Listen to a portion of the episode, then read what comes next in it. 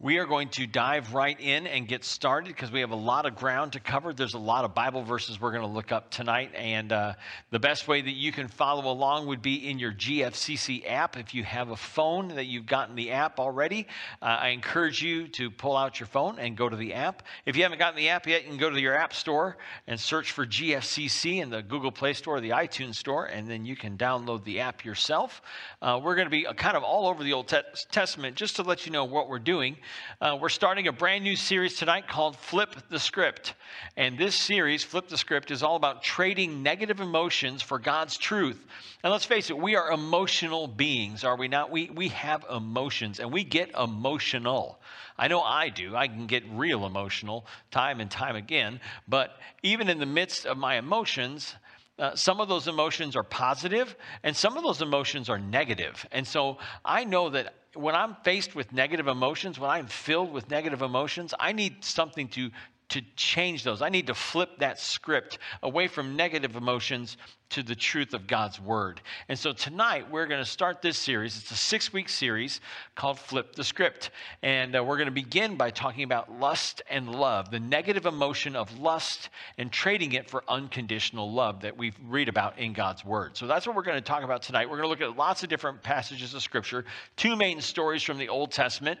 Here in 2021, we are spending the entire year in the Old Testament uh, and uh, kind of seeing how the Old Testament points to Jesus, how the Old Testament teaches us how to have a better relationship with God, uh, and how uh, we can apply God's word to our lives. Because I believe that the Bible, from the in the beginning of Genesis chapter 1, verse 1 to the last amen of Revelation 22, that every word in between is inspired by God, uh, that men and women were, were inspired to write down uh, what God said. And so we read about God's word in the Bible. And uh, we want to uh, use the entire Bible that is available at our disposal uh, to have a better relationship with God. And so we, spent, we are spending the entire year here in 2021 in the Old Testament. It doesn't mean that we're not looking at the New Testament because we will go to the New Testament as well. And we're going to do that tonight because we're going to see some, Jesus, some of Jesus' teachings about love and lust as well. So uh, if you, like I said, if you haven't had a chance yet, pull out your phone, turn to the GFCC app and, and use the sermon notes. We're going to begin with a story um, one of the, one of the more, more famous stories of Scripture about King David uh, and a lust problem that he had. Now, King David was probably uh, Israel's greatest earthly king. Uh, he rose to power. He was anointed by Samuel, uh, and he became the king over Israel at a very young age. But David had a problem. And uh, we read about that problem in 2 Samuel chapter 11, verses 1 through 5. And this is what it says in the spring, at the time when kings go off to war, David sent Joab out with the king's men and the whole Israelite army. They destroyed the Ammonites and besieged Rabbah. But David remained in Jerusalem. Hold on one second. Now, David was supposed to be at war. Think about a king what does the king do? A king leads his men into battle, right? So David, it's time for it's the time of the year, winter's over, it's time to go to war, time to go conquer some land. And David is supposed to be out there leading the men into battle. And David said, You guys go on without me. I'm going to hang out here at the palace for a while, see what happens. Let's see what happens. Verse, verse 2. One evening, David got up from his bed and walked around on the roof of the palace. From the roof, he saw a woman bathing. The woman was very beautiful, and David sent someone to find out about her. Do you think this is the first time David ever saw this beautiful woman? I don't. I think David has hatched a plot in his mind plenty of times before. The man said, She is Bathsheba the daughter of Eliam and the wife of Uriah the Hittite. Now, hold on one second. Who are Eliam and Uriah the Hittite? Well, Eliam and Uriah the Hittite were two of David's mighty men. David had a group of men. They were called David's mighty men, and this group of men were his best warriors. So, David's best warriors Eliam is Bathsheba's father, Uriah the Hittite is Bathsheba's husband.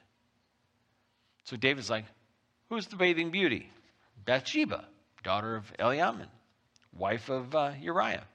Verse 4 Then David sent messengers to get her. She came to him, and he slept with her. Now she was purifying herself from her monthly uncleanness. Then she went back home.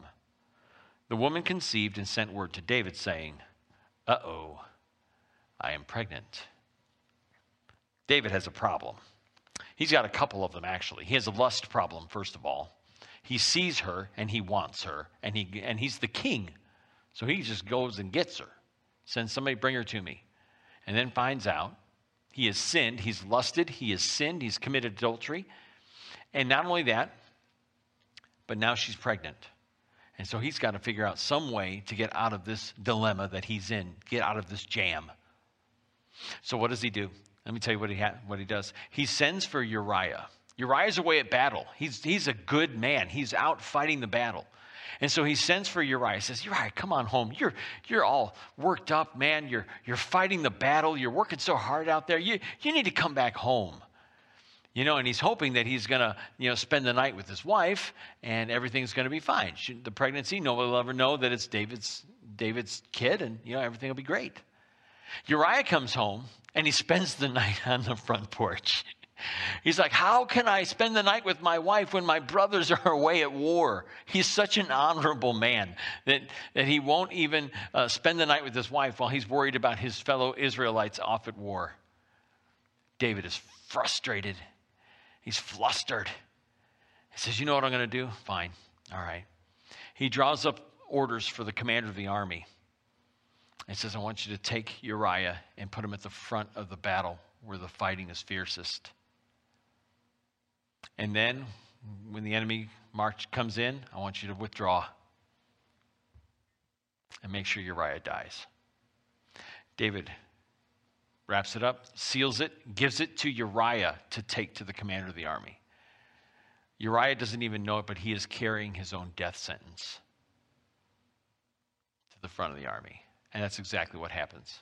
Uriah is killed in battle. David's like, no problem. I got away with it. Scot free. Everything's great. I just bring Bathsheba home to be my wife. Everything's fine. It's not like David didn't have any wives. David had five wives. Bathsheba was number six. He had a lust problem. So, baby's born, baby's sick, really sick, baby's dying. Nathan is the prophet of God, comes to visit David. Says, David, I want to tell you a little story. I want to tell you a little story about a man who had a lamb. He tells him this story about how a, a, a more powerful man came and stole the lamb and, uh, from the other man. And um, David was furious. He was just incensed that this, this person had stolen another one's only lamb. This man had thousands of sheep, and he stole the little lamb from this other man. And uh, Nathan says, Well, what do you think should happen to man? David says, The man should die. Nathan looks at him and goes, You the man. Didn't mean it like that, though. You're the man. You stole the lamb. You, God knows everything you did. David simply said, I have sinned. Nathan said, The Lord has taken away your guilt.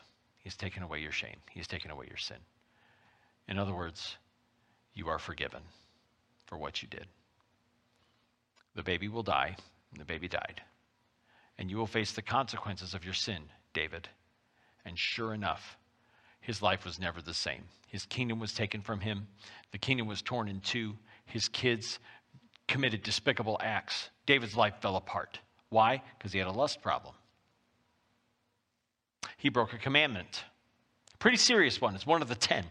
Exodus chapter 20, verse 14 says this You shall not commit adultery. David not only committed adultery, uh, commandment number seven, he also committed murder, which is commandment number six. Two for one. It's a special going on in Jerusalem that night. But uh, so David commits adultery and he commits murder. And yet, here's the thing that, that, that impresses me about God and God's love and grace and forgiveness. Uh, in Scripture, David is called by God a man after my own heart. God called David a man after his own heart. I preached a sermon on this story once called A Murderer After God's Own Heart. Because that's what David was. He was an adulterer and a murderer. And yet God knew exactly what David was going to do someday, and yet he still said, This is a man after my own heart. See, God is a God of grace and a God of forgiveness. And when we mess up time and time and time again, He still pours out love, grace, and forgiveness on us, though we don't deserve it. And we really don't. We really don't. Jesus in the New Testament talks a little bit about adultery. In the Sermon on the Mount, Matthew chapter 5, verses 27 through 30, and this is what he says You have heard that it was said, seventh commandment, you shall not commit adultery. But I tell you that anyone, anyone who looks at a woman lustfully has already committed adultery with her in his heart. If your right eye causes you to stumble, gouge it out and throw it away. It is better for you to lose one part of your body than for your whole body to be thrown into hell.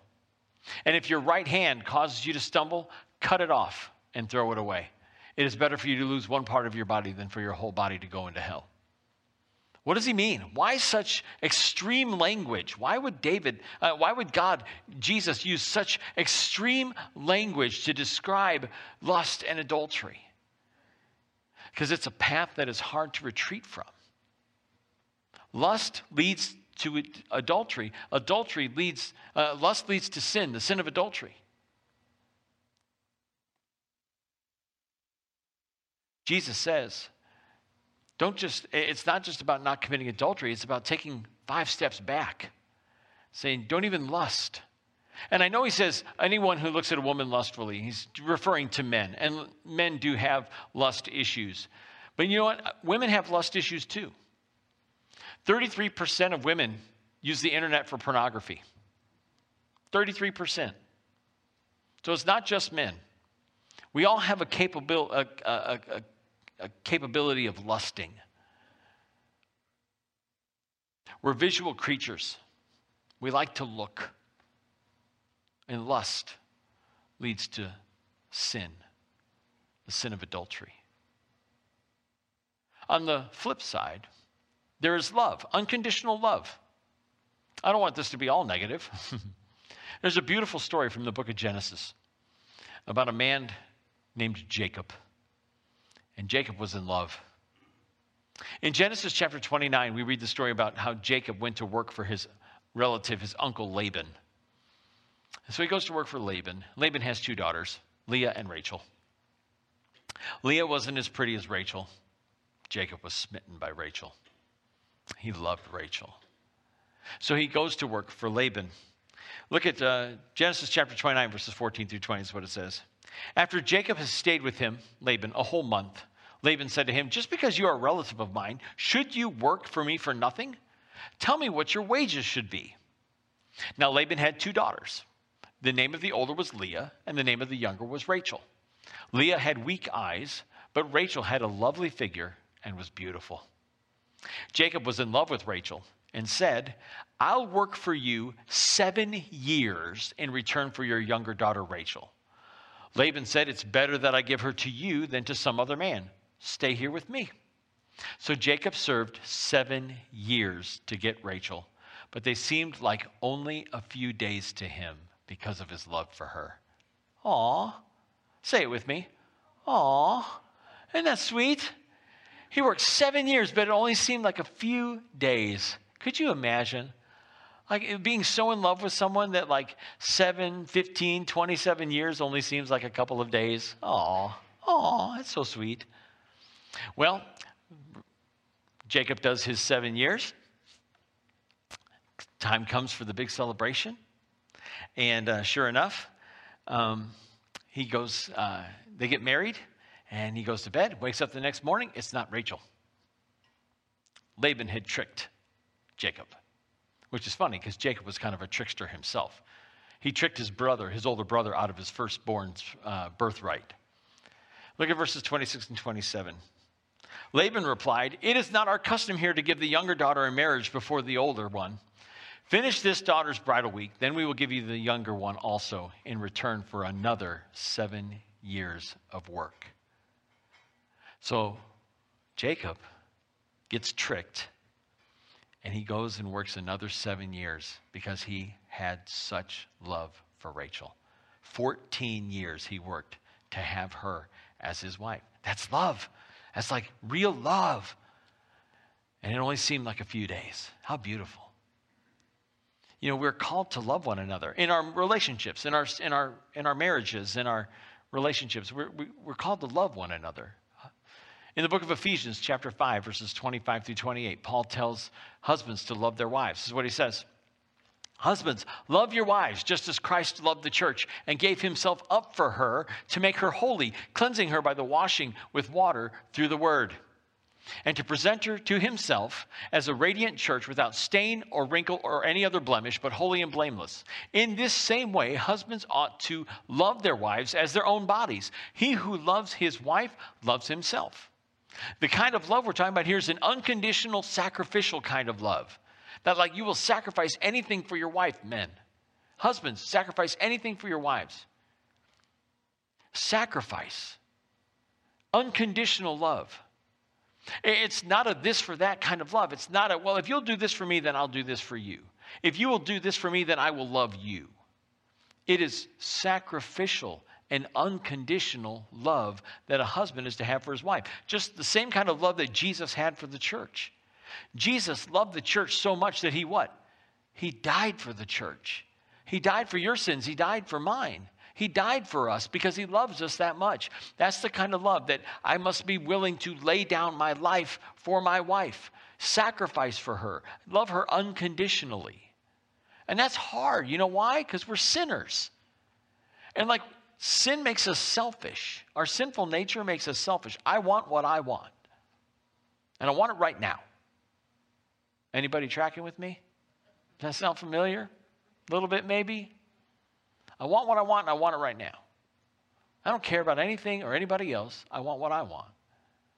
Paul says if you want to love your wife like Christ loved the church, you got to sacrifice for her and you got to love her unconditionally. And that's hard. Wives are told to love their husbands too. In Titus chapter 2, uh, Paul is giving instructions to his young uh, preacher friend Titus. And he tells him to tell the women to do this. He says, Teach the older women to be reverent in the way they live, not to be slanderers or addicted to much wine, but to teach what is good. Then they can urge the younger women to love their husbands and children. So, just as husbands are to love their wives, women are to love their husbands.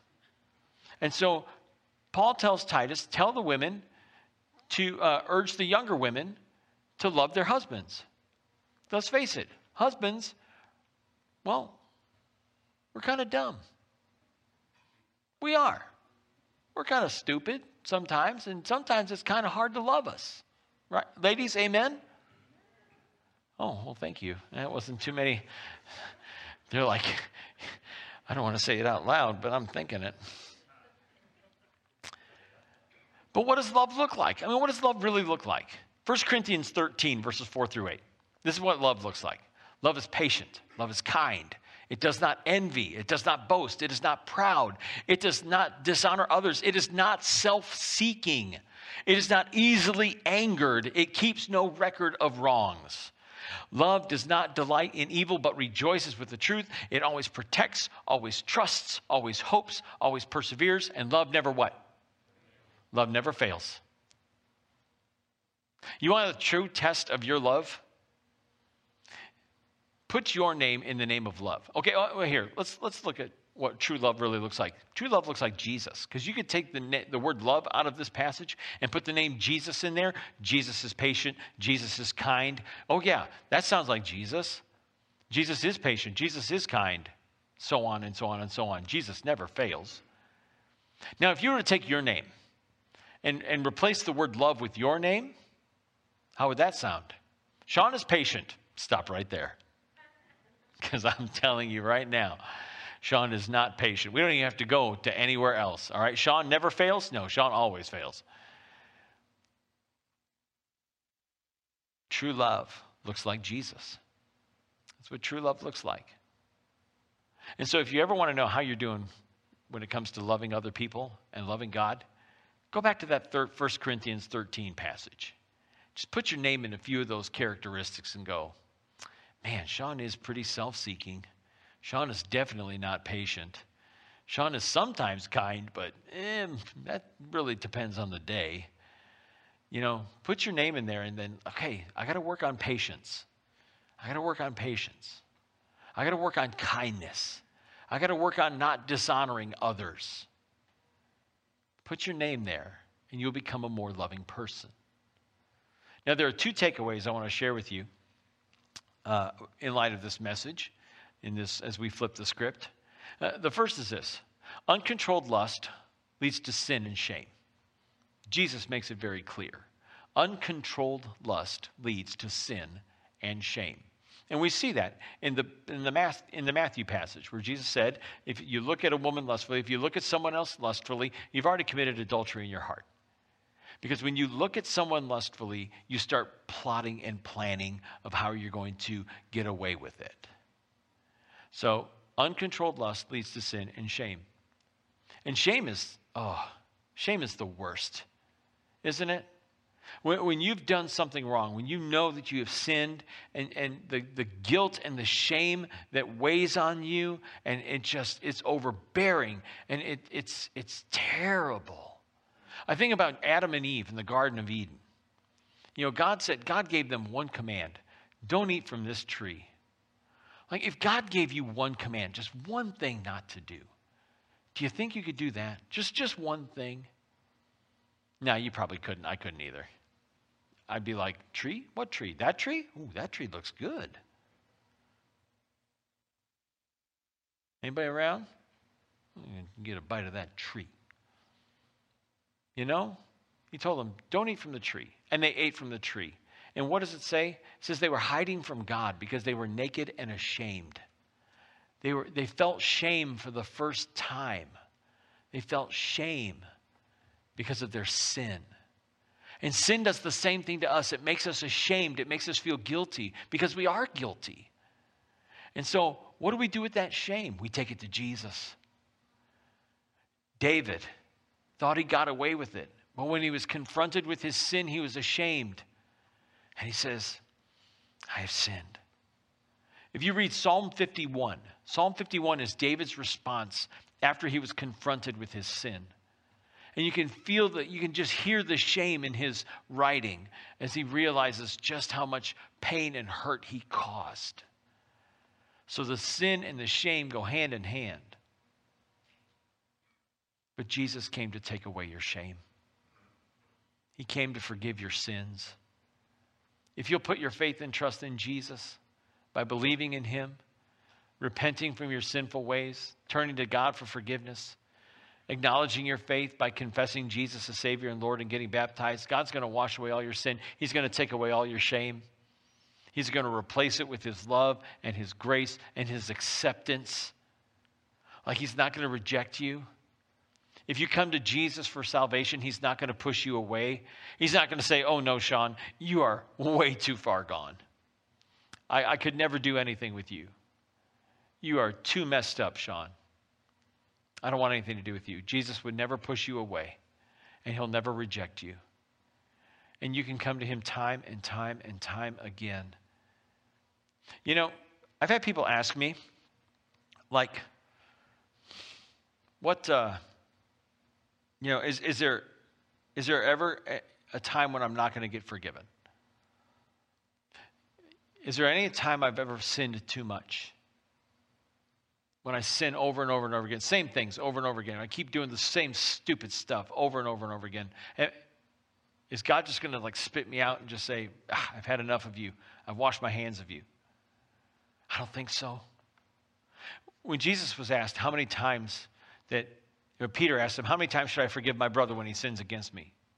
Seven times? Peter thought he was being noble. Peter's like, Seven times? I could, I could forgive him up to seven times. Jesus says, I tell you, not seven times, but 70 times seven times.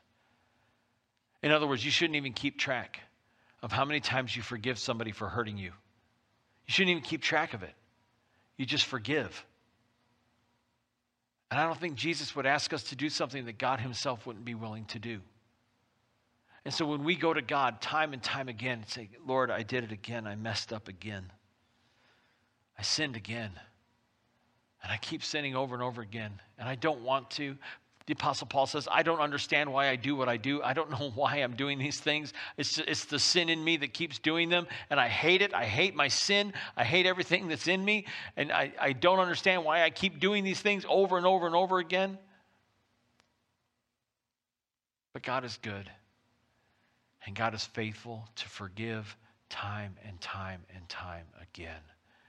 You cannot exhaust His grace because you are His child. You are His son. You are His daughter. And He will never exhaust the depths of His grace because He loves you that much. Just as uncontrolled lust leads to sin and shame, uncontrolled love leads to freedom. Unconditional love leads to freedom. God has unconditional love for you. Every single one of us. Every single one of us. He loves us unconditionally. It's not about how good we can be. It's not about how, you know, perfect we can be. He loves us in spite of our imperfections. He loves us when we mess up as much as He loves us when we're praising Him. I've said that before. God loves me as much when I am preaching the best sermon I've ever preached in my life as when I'm committing the, the stupidest sin I've ever committed in my life. He loves me the same either way. That's the love of God. And it leads to freedom. And there are three ways that we have freedom. One, we have freedom from consequences. Like if I will love people unconditionally, if I love my wife unconditionally, if I love other people unconditionally, I'm not going to have to face the consequences of my sin because if I love somebody, I'm not going to sin against them. I'm not going to sin against them.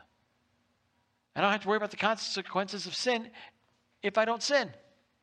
Secondly, I have freedom from guilt. If I'm not, if I love somebody and I don't sin against them, I don't have to feel guilty because of my sin. I get freedom from guilt. And finally, I get freedom from fear. I don't have to be afraid. We sang the song earlier. My fear doesn't stand a chance when I stand in the love of God. I have nothing to fear when I'm with the Lord when I'm loving someone unconditionally, when I'm loving God unconditionally, when I'm loving unconditionally, I have nothing to be afraid of. God's word says that perfect love drives out fear. So if you are standing in the love of God, if you are sharing the love of God, you have nothing to be afraid of. That's the freedom that unconditional love brings. And so I want to encourage you tonight to flip the script to move from uncontrolled lust to unconditional love.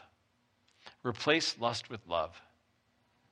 And, and do everything in your power and in the strength that God gives through His Holy Spirit to learn to love one another, to love your one another, whether it's your kids, your spouse, your parents, your coworkers, your neighbors, your pastor I need love too. Let's learn to love one another and learn to love each other unconditionally. And we will flip the script.